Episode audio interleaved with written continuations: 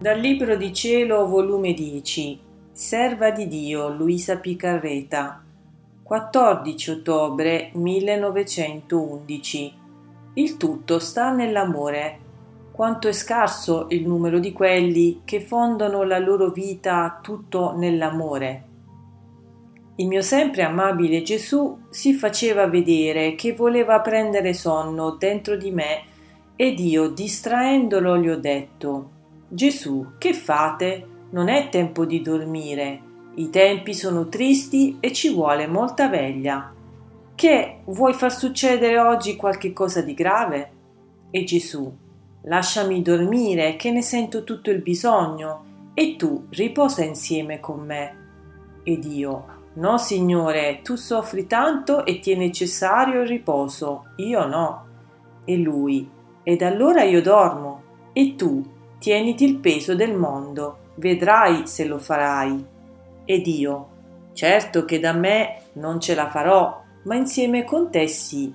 Del resto non è l'amore per te più del riposo.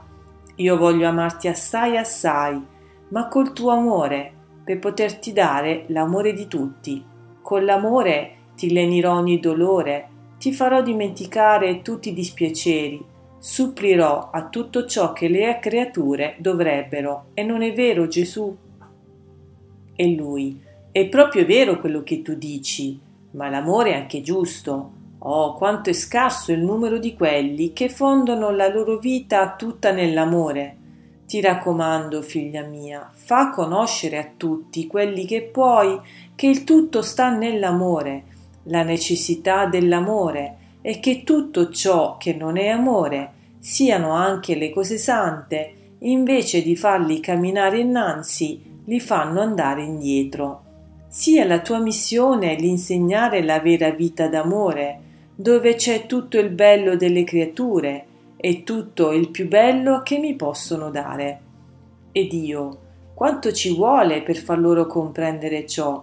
A certuni Pare stranezza che il tutto sta nell'amore e che amando l'amore assume l'impegno di farli simili a te che sei tutto amore, ma del resto farò quanto posso. Ora vedevo Gesù che voleva ritirarsi ed io. Non mi lasciare, ora che stiamo discorrendo d'amore vuoi ritirarti? Come? L'amore ti piace tanto. Ma dopo poco è scomparso aggiunto che il giorno undici avevo detto a Gesù o mi terrai in croce o ti terrò in croce e come Gesù mi aveva fatto vedere che lui portava una bara sulle spalle tutta nera e lui tutto incurvato sotto di quella bara e mi disse questa bara è l'Italia non ce la faccio più a portare mi sento schiacciare sotto e pareva che sollevandosi la bara tentennava e l'Italia riceveva una terribile scossa.